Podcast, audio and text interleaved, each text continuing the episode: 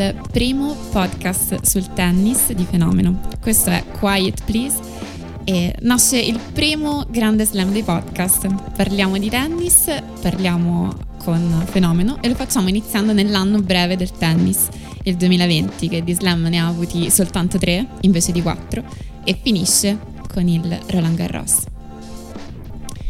Io sono Emanuele Atturo e mi conoscete per gli altri podcast sul fenomeno ovviamente e qui con me c'è Tiziana Scalabrin. Tiziana ha una trasmissione su Radio Elettrica che si chiama Note Vocali dove una volta mi ha invitato a parlare di tennis, abbiamo parlato di Djokovic, abbiamo parlato eh, di Sinner soprattutto, argomenti che oggi riaffronteremo e è anche una delle migliori tenniste che io conosca nonostante non l'abbiamo vista giocare. Eh, sulla fiducia. Totalmente sulla fiducia e cercheremo di ripercorrere uno degli anni più strani del tennis, interrotti appunto dalla pandemia mondiale e ricominciati da pochissime settimane. Eh, noi stiamo registrando in un momento in cui sono in corso l'Internazionale d'Italia, dove sta giocando Denis Shapovalov, e nel torneo in cui abbiamo visto soprattutto uno dei più grandi esploit storici del tennis italiano, almeno finora. Infatti in realtà di cose sul tennis da dire ne abbiamo tantissime, anche se quest'anno si è giocato meno degli altri anni ed è un momento strano. E quindi intanto per dare riferimenti per seguire tutte queste cose che abbiamo da dire sul tennis, eh, il podcast Quiet Please si ascolterà naturalmente sulla piattaforma di Fenomeno ed è prodotto in collaborazione con Spreaker. Eh, ci potete contattare dalla pagina Facebook di Fenomeno oppure a fenomeno chiocciola fenomeno.eu. Che bella mail. È una mail bellissima, molto facile da ricordare, quindi è praticamente imperdonabile non utilizzarla per scriverci. E effettivamente mi sembra giusto partire da questa prima puntata con un riassunto di quello che è successo in questo anno breve e poi arrivare, visto che è il grande evento che abbiamo davanti, a dare uno sguardo ai tennisti che si affacciano alle qualificazioni del Roland Garros. Nel mezzo fortunatamente avremo degli interessanti contributi di chi è in grado di leggere le oscure trame del tennis, eh, almeno forse meglio di noi, Beh, dai, sì, meglio sì, di noi. Sì, proprio uno, uno sguardo da, da, da, mago e da mistico. E, e, nel mezzo facciamo appunto sì un, un, passaggio su tutte le cose interessanti che ci sono piaciute in questo periodo. Forse se dovessimo dire davvero tutte potremmo stare qui quattro ore, diciamo gli highlights. Sì, gli highlights, io partirei da, da, quello che accennavo prima, cioè la, il grande esploit del tennis italiano finora e il grande hype e la grande aspettativa che circonda Yannick Sinner in questo momento. Noi registriamo il giorno dopo in cui Sinner ha battuto Zizipas, quindi ha battuto un top 5 del mondo. Eh, sì. Ma registriamo anche pochi giorni dopo eh, in cui Sinner ha perso invece agli US Open una partita contro Kashanov che però per molti è stata invece, nonostante la sconfitta, la prova di forza più impressionante delle qualità sì. e dell'eccezionalità di, di Sinner. Allora, è terribile che io sia costretta a tradirmi così proprio nei primi 5 minuti, ma Sinner è diventato il mio tennista preferito di gran lunga. Già. Eh sì, ma, ma, tipo subito, tipo la prima volta che l'ho visto è stato... Ma per una questione di sciovinismo fatto che è italiano, solo per questo? Tantissime questioni, oltre al fatto che cioè, apparteniamo a questa famiglia di persone con i capelli rossi, che è una famiglia segreta che attraversa il pianeta. E adoro l'atteggiamento che ha sul campo e tante altre cose di lui, ma soprattutto il tennis che gioca, un tennis che io forse non ho davvero mai visto ed è quella la cosa che davvero l'ha fatto diventare in un istante la prima partita che ho visto di lui il mio tennista preferito. E quindi il mio discorso è in gran parte emotivo, ma sono contenta che hai nominato la partita con Kasanov perché è una credo sia la partita in cui tutti si sono resi conto che è davvero un tennista fuori dal comune. Sì. chiaramente le aspettative portano a dire ah ma eh, Cincinnati aveva perso il primo turno, sì ma l'avete visto giocare. Sì, poi diciamo ogni volta che Sinner perde prima del previsto arrivano subito gli avvoltoi a mettere pressione e a dire dovete lasciarlo in pace mettendogli pressione chiedendo di non mettergli pressione. Esatto. Eh, quando dovremmo semplicemente accettare che un tennista di 20 anni debba avere dei passaggi a vuoto per forza, quindi uscire anche a dei primi turni un po' in maniera imprevista. Fortunatamente su questo credo che Riccardo Piatti come allenatore lo aiuti a rimanere molto lucido sui passaggi, la preparazione, gli obiettivi e tutto il resto. Però anche nella partita di ieri con Zizipas si è visto che poi è affidabile, che sa come, come condurre una partita, come stare lì, direi oltre le aspettative. Direi più che affidabile, a me sembra seriamente una macchina. Io sinceramente non ho visto nessun tennista di 20 anni avere quella, mh, mm, quello spessore mentale e psicologico in campo che è quasi percepibile fisicamente. Sì. Cioè, nella partita con Kashanov stava giocando contro un top 15, contro uno che ha vinto dei Master 1000, contro un giocatore che ha vinto... Un giocatore super in forma e in crescita. Sì, eh, ma rispetto a cui si è vista la differenza, cioè con sì. Sinner. Uh, Sinner controllava il contesto mentale della partita nonostante fosse praticamente zoppo cioè nel secondo è set... È stato incredibile. Nel primo set lui ha distrutto Kashanov, come spesso fa, nel senso questa è un'altra caratteristica di Sinner, che comincia la partita e cerca e di ti demolisce. Esatto. sì. È una cosa che ha fatto anche ieri con Zizipas, gli ha dato un parziale di 9-0, 9-1 a un certo sì, punto. No. Così gli altri non sanno perché stanno in campo in quel momento. esatto, poi ha avuto un, um, un problema fisico eh, e ha cominciato a non potersi più muovere in campo. Kashanov, che è un giocatore dal tennis teoricamente offensivo, con un grande servizio che gli dovrebbe permettere di comandare lo scambio, gli bastava solo di farlo muovere. Non riusciva a farlo muovere perché eh, Sinner era molto più presente di lui nella partita e si infilava in ogni piccolo pertugio che Kashanov gli concedeva per stare in partita. Poi ha perso perché sarebbe stato francamente implausibile che avesse vinto, però eh, eh, lo ha portato al tie break tutto vero e nonostante fosse infortunato continuava a leggere i movimenti in anticipo a stare lì sì.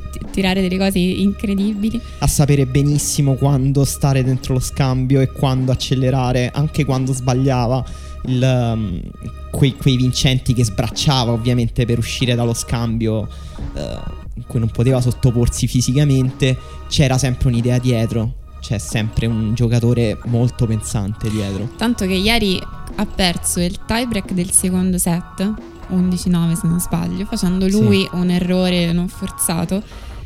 E, ed era una cosa che ti lasciava veramente stupito perché no vabbè era perfetto Com- com'è possibile che ha sbagliato si è rotta la playstation qualcosa del genere non te lo aspettavi minimamente poi ha ripreso perfettamente la partita mentre un giocatore giovane e di qualsiasi altro livello, magari lì esatto. su un errore del genere aveva vacillato, perso certezze.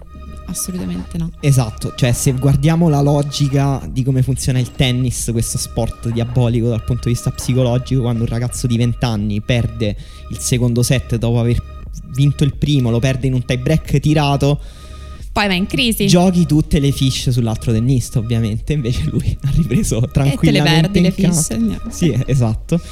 Ehm, però c'è un altro tennista che ha brillato tantissimo. Uh, un altro eh tennista sì. italiano che è Musetti che ha battuto Vavrinka. È Vavrinka, stato impressionante. Vavrinka Certo, mettiamo le mani avanti, come Kashanov è sembrato sinceramente scemo in campo, Vavrinka non era brillante, non era in forma, eh, però il modo in cui Musetti lo ha battuto è stato effettivamente impressionante anche per... Lo stile, no? Lo, cioè lo stile con cui ha vinto questa partita. Eh sì, e quindi ci siamo ritrovati per la prima volta con otto tennisti italiani al secondo turno degli internazionali. Sì, e che poi eh, molti hanno notato che eh, forse l'assenza di pressione del pubblico ha rappresentato una spinta in più. Sì, perché c'era questa leggenda che giocare sul Pietrangeli Straviano fosse in realtà il più grande sogno di ogni tennista, ma forse no. Forse, forse sul no. Pietrangeli sì, Straviano un po' meno. Non lo so, è vero che sono tanti, sono stati tanti i tennisti italiani che si sono qualificati, però mi sembra, cioè fare questo tipo di ragionamenti mi sembra sempre anche molto difficile, nel senso... No? Non mi sembra che i tennisti non stiano soffrendo la pressione, i tennisti in generale, senza pubblico, poi magari ci torneremo un pochino certo, più avanti. Eh, però invece forse adesso potremmo ascoltare uno dei contributi eh, oscuri e interessantissimi e affascinanti che abbiamo che riguarda proprio questa crescita del movimento maschile italiano.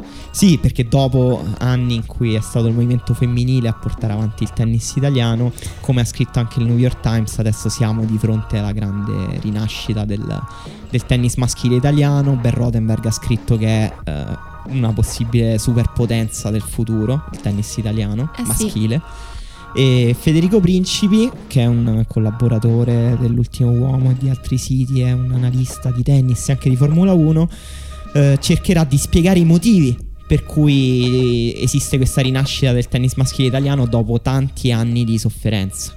Nonostante il fatto che eh, le vittorie slam ancora latitano eh, almeno a livello maschile, però l'Italia ormai ha un movimento che funziona e questo lo si vede dai grandi numeri no? di eh, presenze nei top 100, di qualificazioni ai turni successivi dei grandi tornei, come stiamo vedendo a Roma. E questo grande successo del movimento ha mh, diverse ragioni. Io ho provato a sintetizzarne tre principalmente. La prima è quella dell'effetto traino reciproco, eh, riconosciuto un po' unanimemente da tutti i tennisti, partendo mh, principalmente dalla, eh, dall'impresa di cecchinata Roland Garros di ormai due anni fa ehm, che ha un po' trainato soprattutto i più anziani, i meno giovani magari, eh, i vari Caruso, Fabiano, che Travaglia che a mano a mano hanno scalato posizioni entrando prepotentemente nei top 100 ehm, nonostante una, una gioventù ehm, tutto sommato non eh, trascorsa con le stimmate dei, dei predestinati ehm, e quindi diciamo che fondamentalmente questa è una parte del successo del movimento italiano. Seconda, il secondo fattore eh, importante è stato quello della riforma del settore tecnico, soprattutto di un maggiore decentramento del, ehm, della formazione tennistica eh, a livello eh, periferico. Ehm, è stato affiancato, oltre al centro di Tirrenia, sono stati affiancati tantissimi centri periferici, a mano a mano sempre più rari, ovvia- radi ovviamente con l'avanzare dell'età, però ehm, fondamentalmente eh, la crescita un po' più decentrata ha permesso ai ragazzi di ehm, restare un po' più vicino a casa, di vivere il tennis in maniera più serena e di poter crescere appunto con meno pressione da parte delle famiglie, anche economica principalmente e poi anche la, la riforma del progetto eh, over 18 che accompagna i giocatori in un tennis sempre più anziano. E l'ultimo fattore che voglio citare è quello del progetto Campi Veloci, avviato tanti anni fa, eh, che è un progetto che forse a livello insomma, forse a livello professionale la, ter- la, Terra è la superficie più completa e più educativa anche a ragionare e a far crescere un giocatore già formato, però in fase di formazione, soprattutto i ragazzini, la Terra è una superficie che può anche impigrire un po' quelli che sono i colpi in anticipo, il servizio, la risposta e mh, giocando più spesso sul veloce i ragazzi si sono abituati a ehm, migliorare di più questi colpi, soprattutto appunto servizio risposta, lo vediamo non solo già dalla generazione di Berrettini, ma soprattutto da questi nuovi 2001-2002 che stanno arrivando, i vari eh, Sinner, Musetti che servono tutti molto bene e si stanno ormai tutti quanti inserendo in un tennis eh, sempre più completo, sempre più veloce e finalmente anche l'Italia, grazie a questi tre fattori principali, ehm, è arrivata a un livello di avanguardia tennistica a livello mondiale. Allora, grazie mille Federico per averci raccontato tutte queste cose davvero interessanti e comunque ci ritroviamo a fare un breve recap di come è stato il tennis ricominciando in un modo strano dopo cinque mesi di pausa. E... Sì, ricominciando in un torneo di Berlino giocato dentro un hangar di un aeroporto, sembrava una cosa a metà tra una distopia e un quadro di Street Fighter. È stato impressionante anche quello. È stato totalmente distopico. Eh, c'era anche di mezzo la terribile storia dell'Adriator e tutte le maledizioni cadute su Djokovic.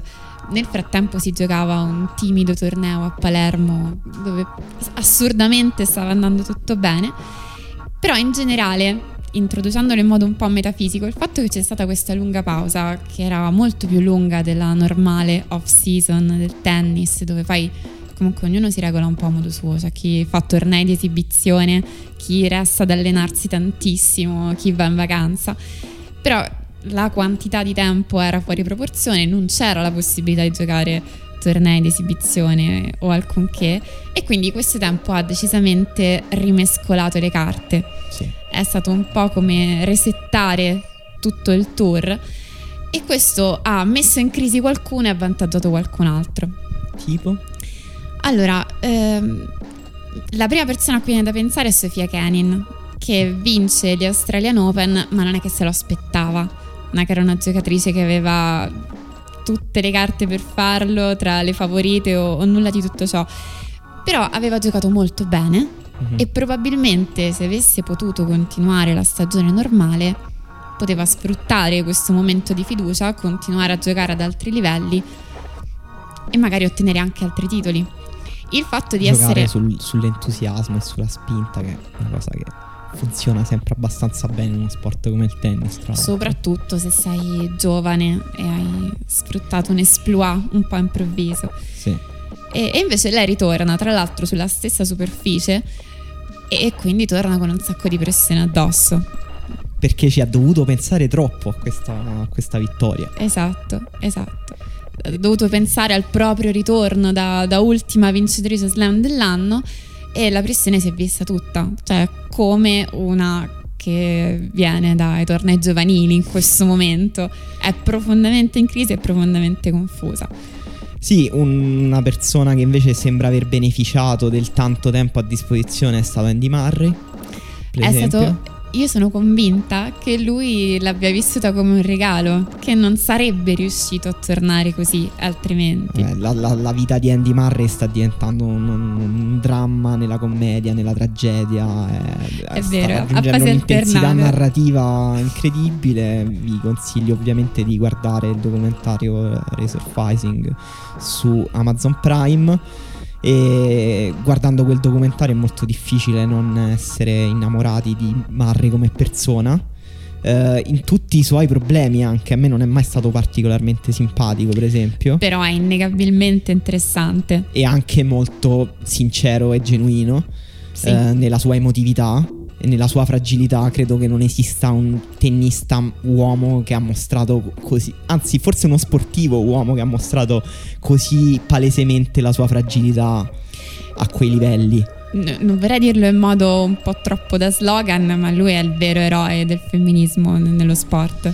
Cioè, il fatto di aver avuto sua madre allenatrice ad alti livelli l'ha portato ad assumere delle posizioni che altri non avrebbero assunto. Ha proprio fatto da manuale, ha utilizzato il suo privilegio per dire delle cose scomode e sostiene delle posizioni sì, gloriose. Ultimamente si è esposto in maniera chiara sulla, sul rinominare il campo Margaret Court eh, degli US Open. Margaret Court, tennista molto vincente, ma allo stesso tempo molto controversa per le posizioni xenofobe e reazionarie che ha avuto eh, nel corso della sua vita in generale.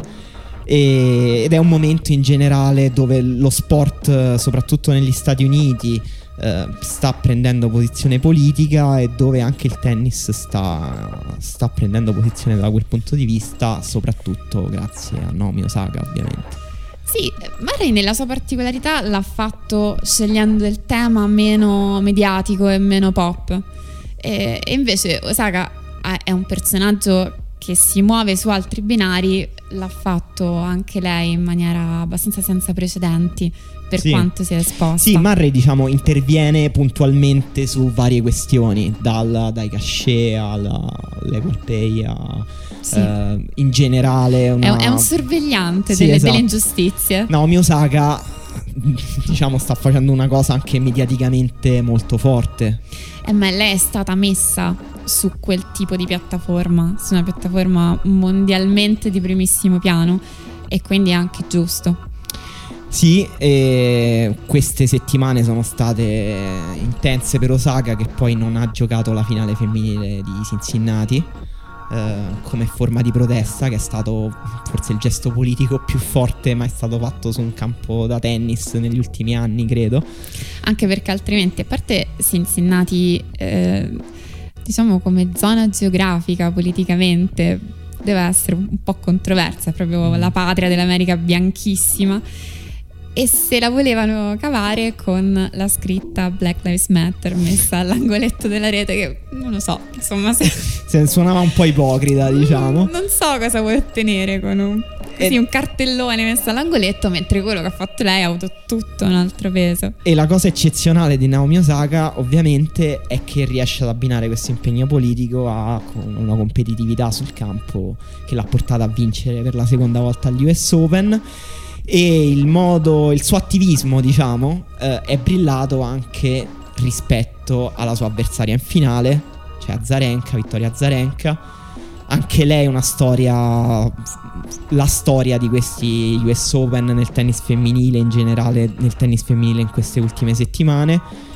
E mm, Azarenka che eh, diciamo forse è la tennista, la giocatrice di tennis che più ha usufruito di questa pausa. Perché Sì, eh, io anche lei la seguo con tanta attenzione e intanto possiamo dire che sono state tutte e due molto continue in questa fase perché sono state finaliste sia a Cincinnati sia agli US Esatto. Open, il che non è per niente da poco. Tra l'altro, poi ne parleremo meglio, però la, rim- la critica che si faceva in questo periodo del tennis femminile era proprio di avere troppe vincitrici diverse, nessuno riusciva a vincere con continuità, quindi in questo momento è stato importante. E Azarenka è uno- una di quelle storie un po' più sul versante Andy Murray, ha usufruito di questo momento per tornare a essere molto competitiva in un tennis che aveva azzerato certi valori. E, e quindi ha anche cambiato il discorso sulle madri che vincono.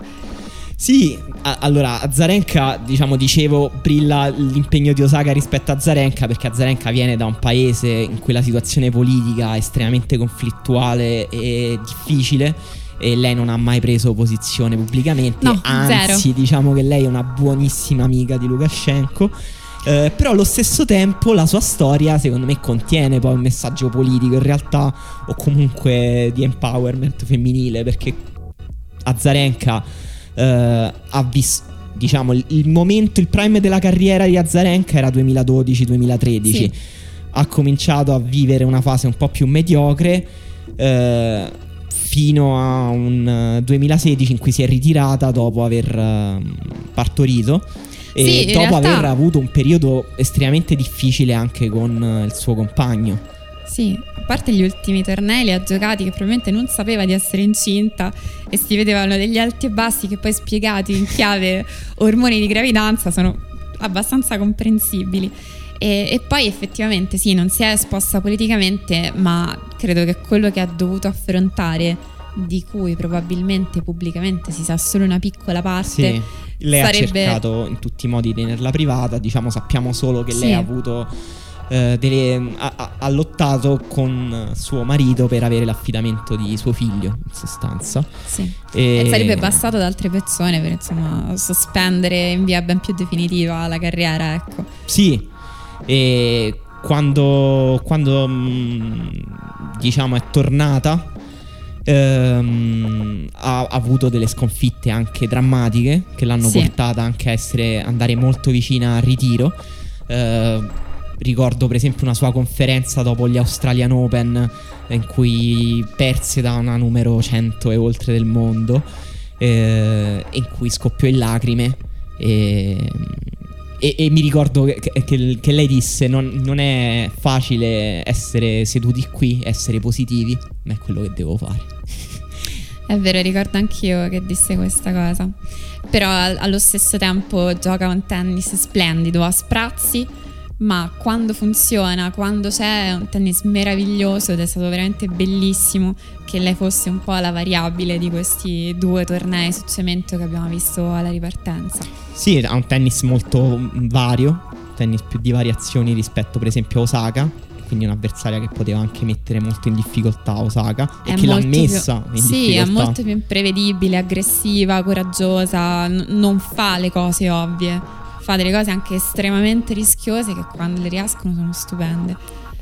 Però Osaka, ecco, ne è uscita comunque vincitrice. È stata bravissima. E dall'altra parte, se diciamo il tennis femminile finalmente eh, può tirare un sospiro di sollievo perché vede una vincitrice che riesce a consolidare il proprio status nel circuito, il tennis maschile tira un sospiro di sollievo forse perché qualcuno al di fuori dei soliti Ecco, sì, quello vince un grande slam, cioè un quello giocatore nato negli anni 90. è stato bellissimo perché esattamente al contrario di quello che era successo fino a questo momento, finale femminile, tutte e due avevano già vinto due slam, mentre mh, da un secolo avevamo solo nuove vincitrici. E nella finale maschile invece due Sì, due che insomma erano non erano alla loro prima finale, cioè Zverev era la sua prima finale, Tiem era la sua quarta finale Ebbene sì. e nonostante questo sono sembrati tranquillissimi, non, non hanno sentito per niente la pressione, hanno giocato sciolti mentalmente, una partita brillante dal punto di vista te- No, per molti è stata una delle finali slam più brutte degli ultimi anni, tu sei d'accordo? Oppure diciamo il livello emotivo che comunque abbiamo respirato l'ha resa una finale interessante? Allora io sono felicissima che stiamo registrando questo podcast perché quella è una di quelle partite che ti fanno venire il bisogno di parlarne. Proprio bisogno fisico di sapere che anche altri hanno visto quello che hai visto tu. Perché la tensione che loro hanno vissuto l'hanno trasmessa a tutte le persone che stavano guardando quella finale. Stavamo tutti malissimo. Stavamo tutti a Un pezzi po', un po' cringe, anche, cioè quella sensazione di imbarazzo per le altre persone, o- Tutto. vedere un disagio sullo schermo che diventa contagioso. Sì, fisicamente, cioè senti anche tu i muscoli contratti, lo stomaco Sì. chiuso, un nodo alla gola, stai a pezzi. Tutte sensazioni che se hai giocato a tennis riesci a percepire Esatto. ancora meglio, ovviamente. Sai che anche tu non riusciresti a tirare quella cosa lì, lo, lo sai, Figuriamoci. assolutamente. E, e- e quindi si è su di- tutte queste sensazioni sono passate per osmosi a, a milioni di persone che stavano guardando la partita e era una finale che era iniziata così brutta che poi è diventata la più bella. Guarda, la più bella non lo so, però effettivamente il quinto set eh, effettivamente è stato molto bello, molto intenso e il livello emotivo che hanno messo in campo era effettivamente interessante. Quan- Quante volte c'era capitato di Parliamone. vedere due giocatori così spaventati, cioè il loro spavento poi si rifletteva ovviamente sul modo in cui giocavano, è, è da quello che ce ne siamo accorti, sembravano giocare proprio con la testa affogata in acqua, non c'era nessun pensiero strategico nei loro punti, Lo- non riuscivano ad avere dei pattern di gioco, non riuscivano ad avere una strategia chiara. eh, non c'era un'idea dietro a nessun colpo che giocavano. Tra i due, quello che secondo me aveva un minimo di idea strategica era Zverev, che comunque è entrato in campo con più lucidità, è stato aggressivo, eh, è stato comunque con i piedi poco oltre la linea di fondo Sì. rispetto al suo avversario che se avesse potuto eh, avrebbe giocato da un appartamento a Eh, Manhattan, faceva credo. scansare i giudici di linea praticamente. Sì, esatto. Zverev è stato aggressivo, è stato, ehm, ha giocato anche di più a rete, ha comandato con una prima di servizio pazzesca. Verissimo. Ehm, ha giocato meglio. Dall'altra parte TM, diciamo, l'ha messa sui nervi. Eh, sempre di più, sempre di più, finché anche. Zverev ha trascinato Zverev in questo, diciamo, torpore mentale. E poi gli ultimi set sono stati set interamente nervosi. E piano piano, eh, diciamo, da che TM era nervoso e contratto, è diventato nervoso e, come dire, enfatico, carico. Sì. è riuscito a dominare mentalmente Zverev a un certo punto. Mi piace molto come l'hai raccontata e, e mi è piaciuto guardandola come venissero fuori nell'immensa quantità di stress che li stava sommergendo, comunque poi due personalità piuttosto distinte. Perché Zverev a guardarlo sembrava eh, il principe di Baviera, che sa che deve con- guidare l'esercito a conquistare la città in nome di suo padre il re. Tranquillo apparentemente, però chiaramente dentro che vive una forma di tensione. Tim era incomprensibile, c'è stata un, non so, un, tantissimi punti in cui si ostinava a fare questa cosa del servizio da destra a uscire dritto lungolinea e non faceva mai punto, non faceva mai punto in questo modo, un po' perché non lo faceva benissimo, un po' perché Zverev aveva capito e andava sempre a riprenderglielo quel dritto lungolinea, può andare anche veramente dove sta Sì, poi non aveva la pesantezza di palla di Zverev che invece col dritto lungolinea no, ha distrutto TM all'inizio. Gliela riprendeva sempre, lui si ostinava e sembrava quella cosa che fa in allenamento quando non ti viene qualcosa, ti ostini, ti arrabbi, ci riprovi, lo rifai centomila volte convinto che alla fine ti verrà, che questo sarà sufficiente e ce l'avrai fatta. Ma non era un allenamento, quindi era ah, veramente angosciante vederlo continuare a insistere su questo schema che non stava funzionando. E poi però l'allenamento ha cominciato a funzionare perché è una partita di 5-7, quindi eh. poteva cominciare a funzionare tutto quel sudore, quella fatica, eccetera, hanno, hanno avuto la meglio.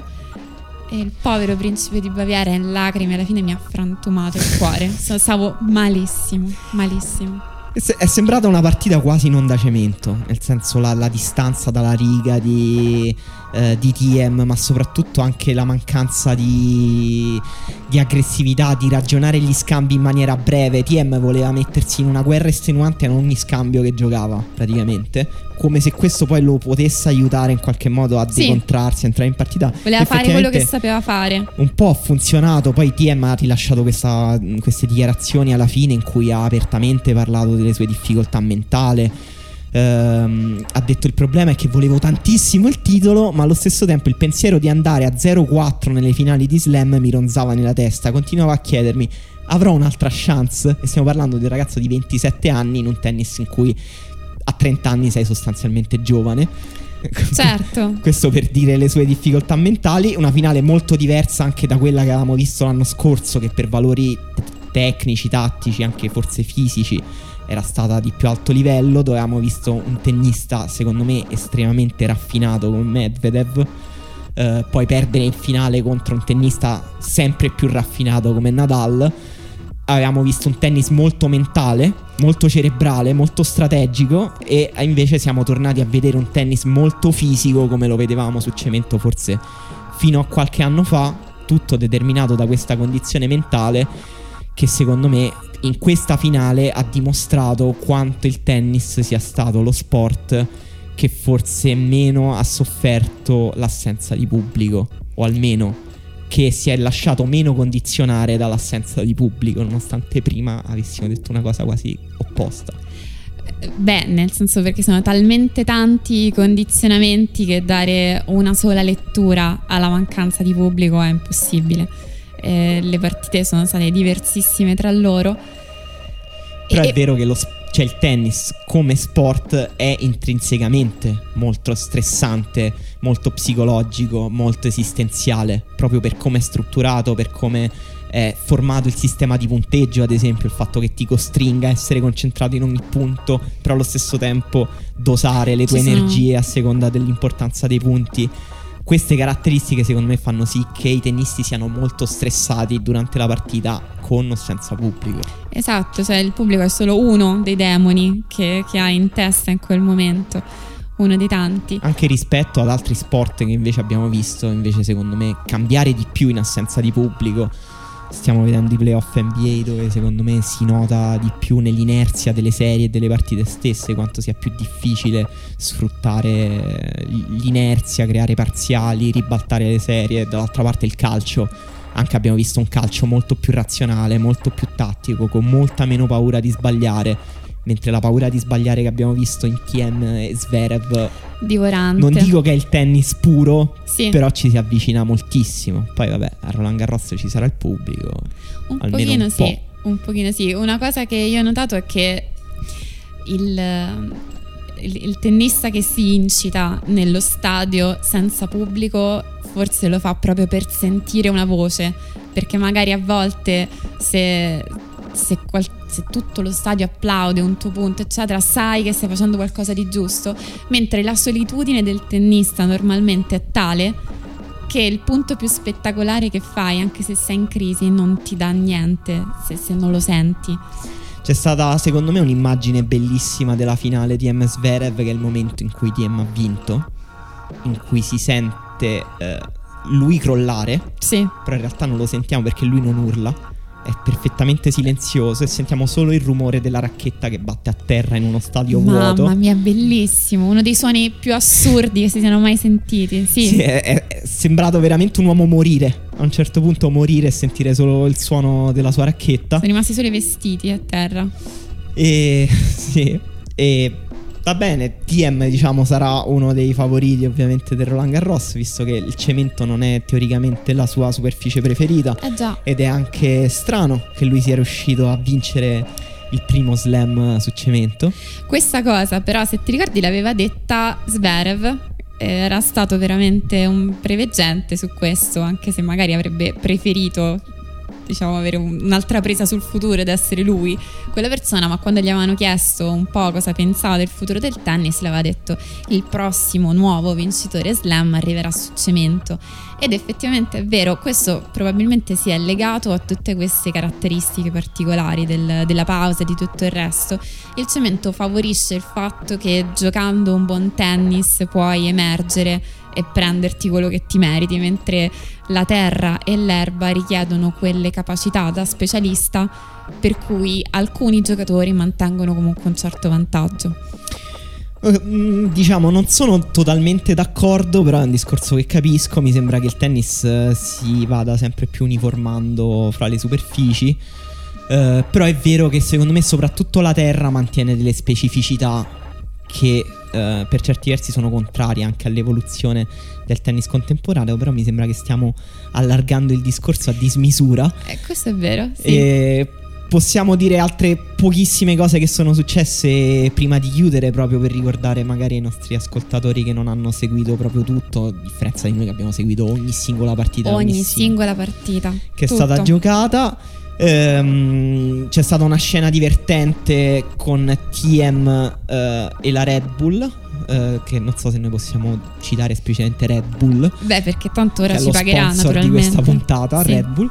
Eh, vabbè, Red Bull è lo sponsor di TM ovviamente e TM eh, voleva bere una Red Bull in campo e, e quindi ha preso la lattina e ha cominciato a berla, però non poteva farlo perché non puoi mostrare degli sponsor eh, in diretta. Eh, però lui si è giustificato dicendo che in realtà eh, il mm, diciamo raccattapalle che si era offerto di versargliela nel bicchiere come andava fatto eh, voleva farlo lontano dai suoi occhi e lui dice scusate ma io mi sono incazzato per questa situazione perché sapete quanto sono stringenti le norme dell'antidoping Ha paura che gli mettessero la droga nel bicchiere, Sì, esatto. come, come ogni mamma ci insegna che è un rischio a cui stare sempre molto attenti. Fatto bene. ha fatto molto bene poi abbiamo visto un tennista giovane tra i più eccitanti che sembra in grande crescita che è Denis Shapovalov che sta giocando proprio nel momento in cui stiamo registrando agli internazionali Eh, l'unico tennista eh, a cui ho visto fare quei, dri- quei rovesci saltati a una mano con quell'efficacia Belli, belli, bellissimi. impressionante Shapovalov ha vinto, vinto. contro Martinez Portero. Eh, che credo fosse un figurante. Scelto, scelto per l'occasione. E poi abbiamo visto Benoit Per fare Benoit Per in sostanza. Allora, sì, c'è stata una nota di follia generale proveniente dalla Francia. Hanno sofferto tantissimo questa mancanza di libertà dovuta alla creazione della bolla dentro cui hanno dovuto giocare io sono stato in tennisti. vacanza in Francia e soffrivano tantissimo questa cosa del- del- delle norme covid la mascherina ha perché sono- subito presa della Bastiglia proprio immediatamente. esatto Niente, sono impazziti tutti, anche Mladenovic in lacrime. eh, schiacciata proprio da, da questa situazione. Era Mannarino poi che era risultato in contatto con il Covid, eccetera, quindi insomma vari casini. E lui niente, ha fatto il per. Per, ha fatto per, eh, aveva litigato con l'organizzazione di Roma perché aveva chiesto di giocare eh, il martedì proprio per tutti i problemi che aveva avuto, arrivata agli US Open, ha vissuto questa situazione difficile e dice ho, ho, chiesto questa cosa e mi hanno messo il lunedì contro un italiano. E, ecco. Ecco. eh, ha giocato contro Sinner, Sinner non, non, si è lasciato proprio minimamente toccare da questa situazione. Ed ha messo.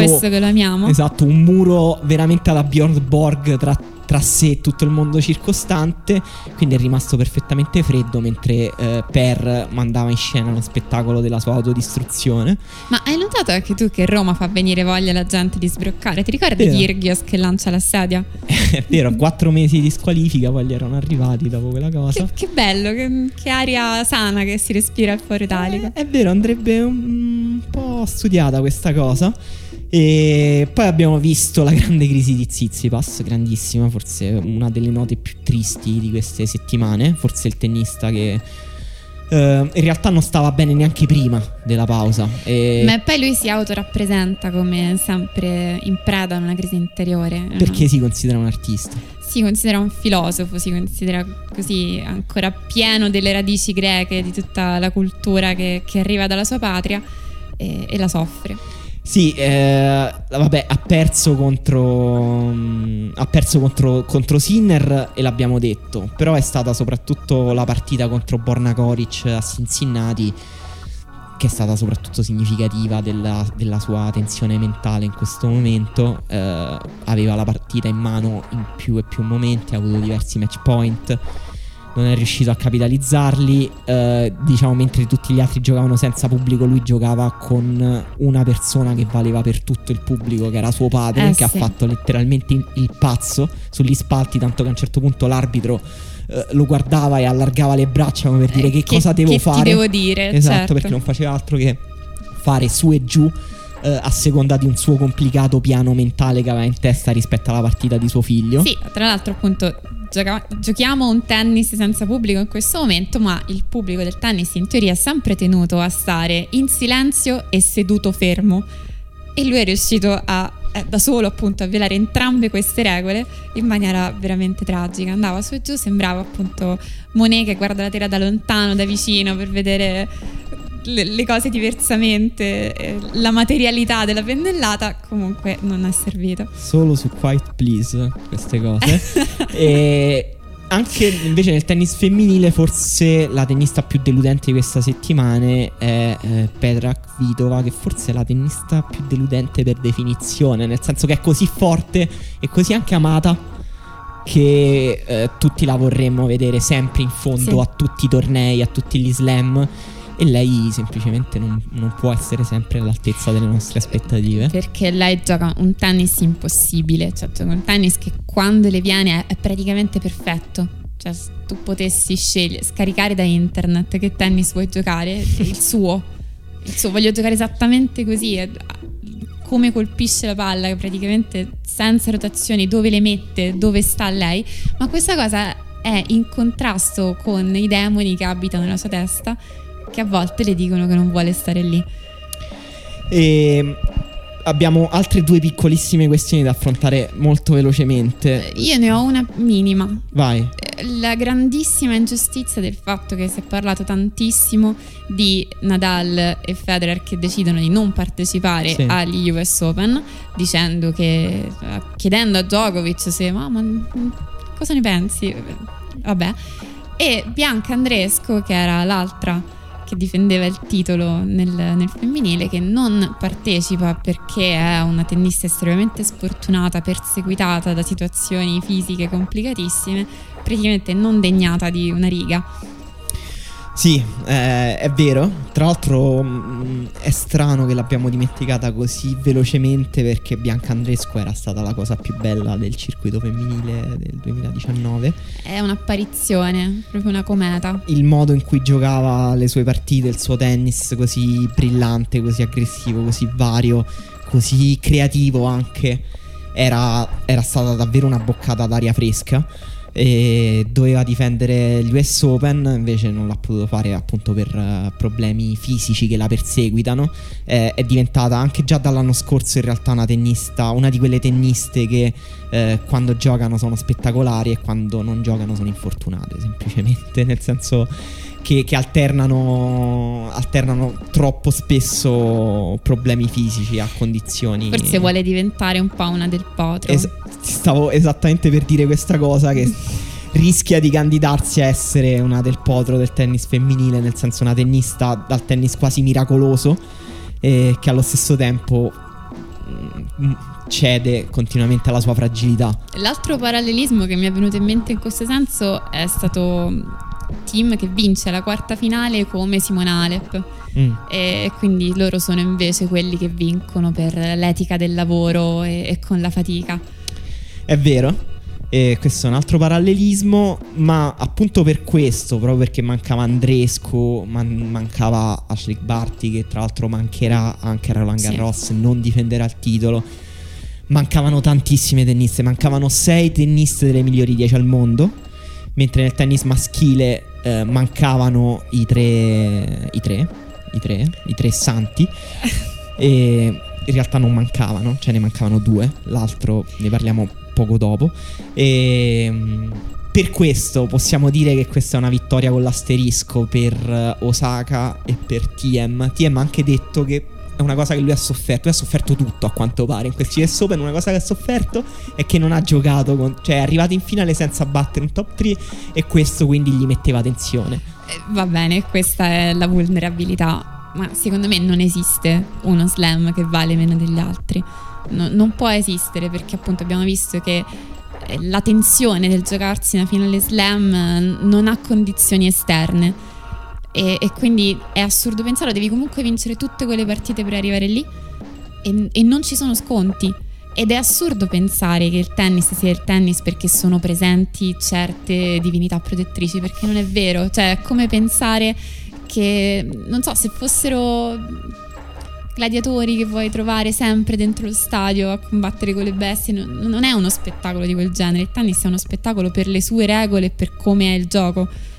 Sì, eh, io sono abbastanza d'accordo con quanto ha scritto Christopher Clarey su, sul New York Times, cioè che alla fine il valore di queste vittorie, a parte che di per sé esiste, eh, lo riconosceremo col tempo, nel senso vedremo quanto Osaka, per esempio, riuscirà a confermare sua, il suo status nel tennis femminile, vedremo quanto TM eh, renderà continua questa vittoria, la consoliderà nel tempo eh, anche quando già da Roland Garros dovrà di nuovo affrontare Nadal e Djokovic, posto che il tennis sta andando per forza di cose sempre più in quella direzione.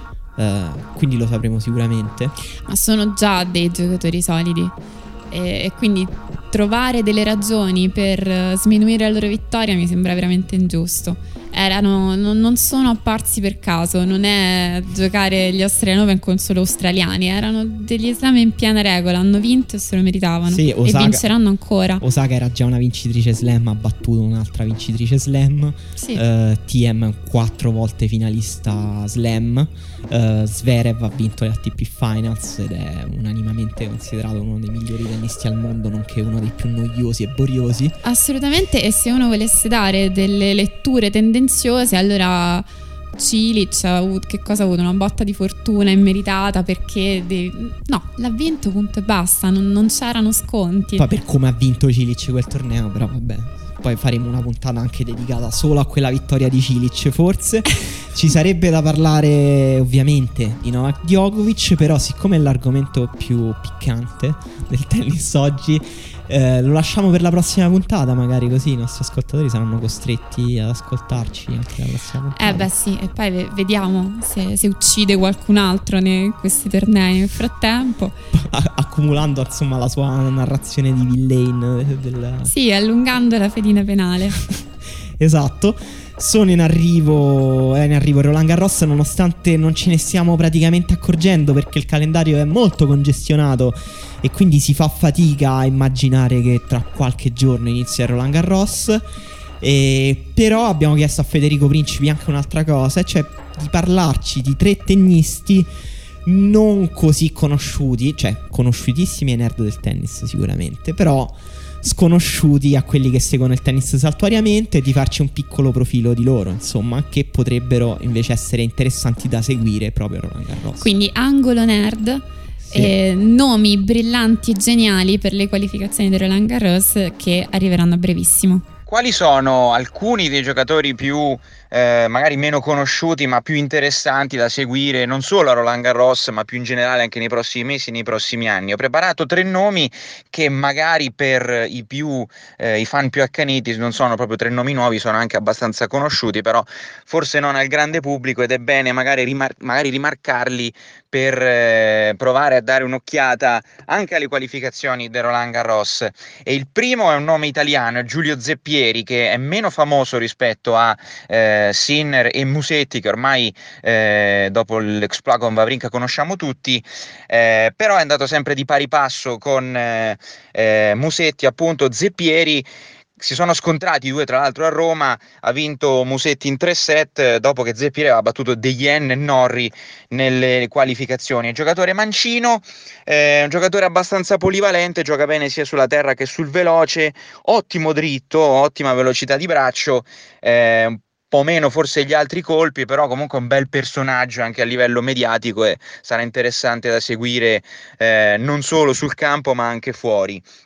E un altro nome che, mh, mm, eh, di cui sicuramente sentiremo parlare in futuro è lo spagnolo Carlos Alcaraz Garfia, che è classe 2003.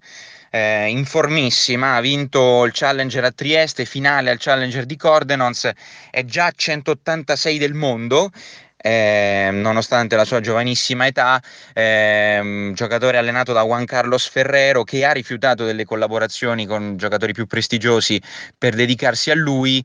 Eh, li ho visti l'anno scorso all'Aquila, mi sembra un giocatore bello inquadrato dal punto di vista della disciplina, della continuità e insomma il suo maestro ehm, fa di tutto affinché lui sia così. Deve però migliorare il servizio per essere più forte anche sul veloce.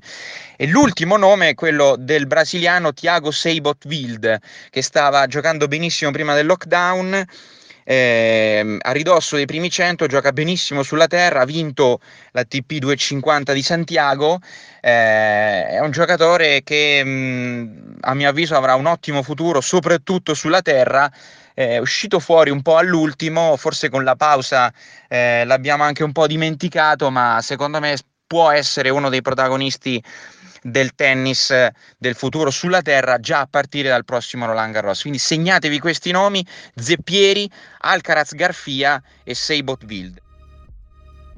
Allora, grazie di nuovo Federico per tutte queste cose, saremo attentissimi ai nomi. Eh, qui finisce la prima puntata di Quiet Please.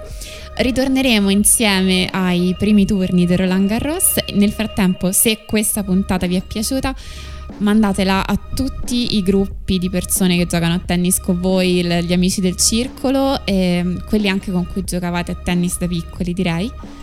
E, e continuate a seguirci. Sì, ci sentiamo alla prossima puntata. Grazie.